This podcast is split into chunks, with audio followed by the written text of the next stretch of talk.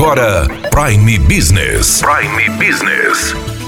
As notícias mais importantes para o empresário de Sinop estar bem informado. Aqui na Hits Prime FM. Prime Business.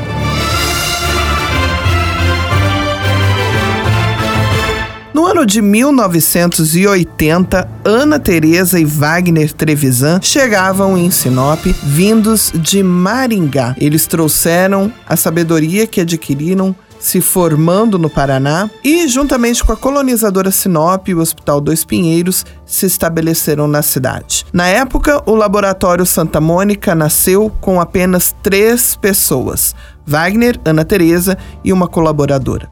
Hoje, 40 anos depois, o laboratório conta com 55 funcionários, uma unidade na Avenida Tarumãs, três pontos de coleta: um na Clínica São Camilo, um na Promater, um na Dermatologia Avançada e um quarto ponto que será inaugurado no Pátio Giardino. Conversamos com Wagner Trevisan para saber como uma empresa consegue se manter há 40 anos no mercado, sendo que o Sebrae já detectou que de cada quatro empresas, uma fecha as portas antes dos dois anos de existência. Hoje nós estamos é, num crescente contínuo. Né? agora sim é que a empresa não pode se dar o luxo de estagnar, de parar. Nós contamos hoje com 55 funcionários e no, com a evolução dos tempos, utilizando de conhecimento adquirido na universidade, honestidade, ética, profissionalismo, investimento na área do laboratório, na empresa. Nós fomos crescendo ao longo desses 40 anos para chegarmos hoje ter um quadro de funcionários de excelência com méritos nacionais e internacionais de reconhecimento, com certificado de acreditação, para conseguirmos atender a nossa população com aquilo que sempre nos pautou: ética, profissionalismo e competência. A empresa, para se manter, ela precisa primeiro subsistir, precisa haver investimento com competência, com realidade da evolução dos tempos.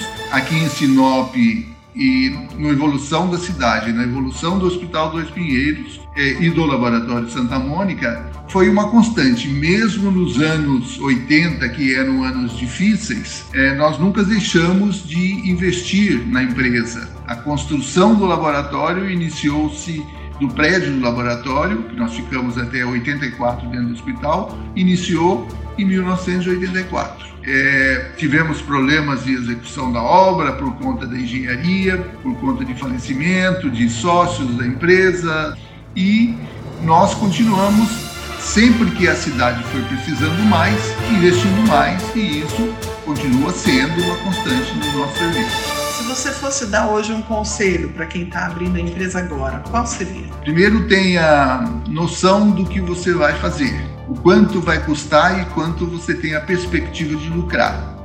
E não sangrar a empresa dos seus dividendos, não retirar da empresa para é, oferir lucros pessoais. Se a empresa, para subsistir, ela tem que dar lucro e tem que ter capital de giro.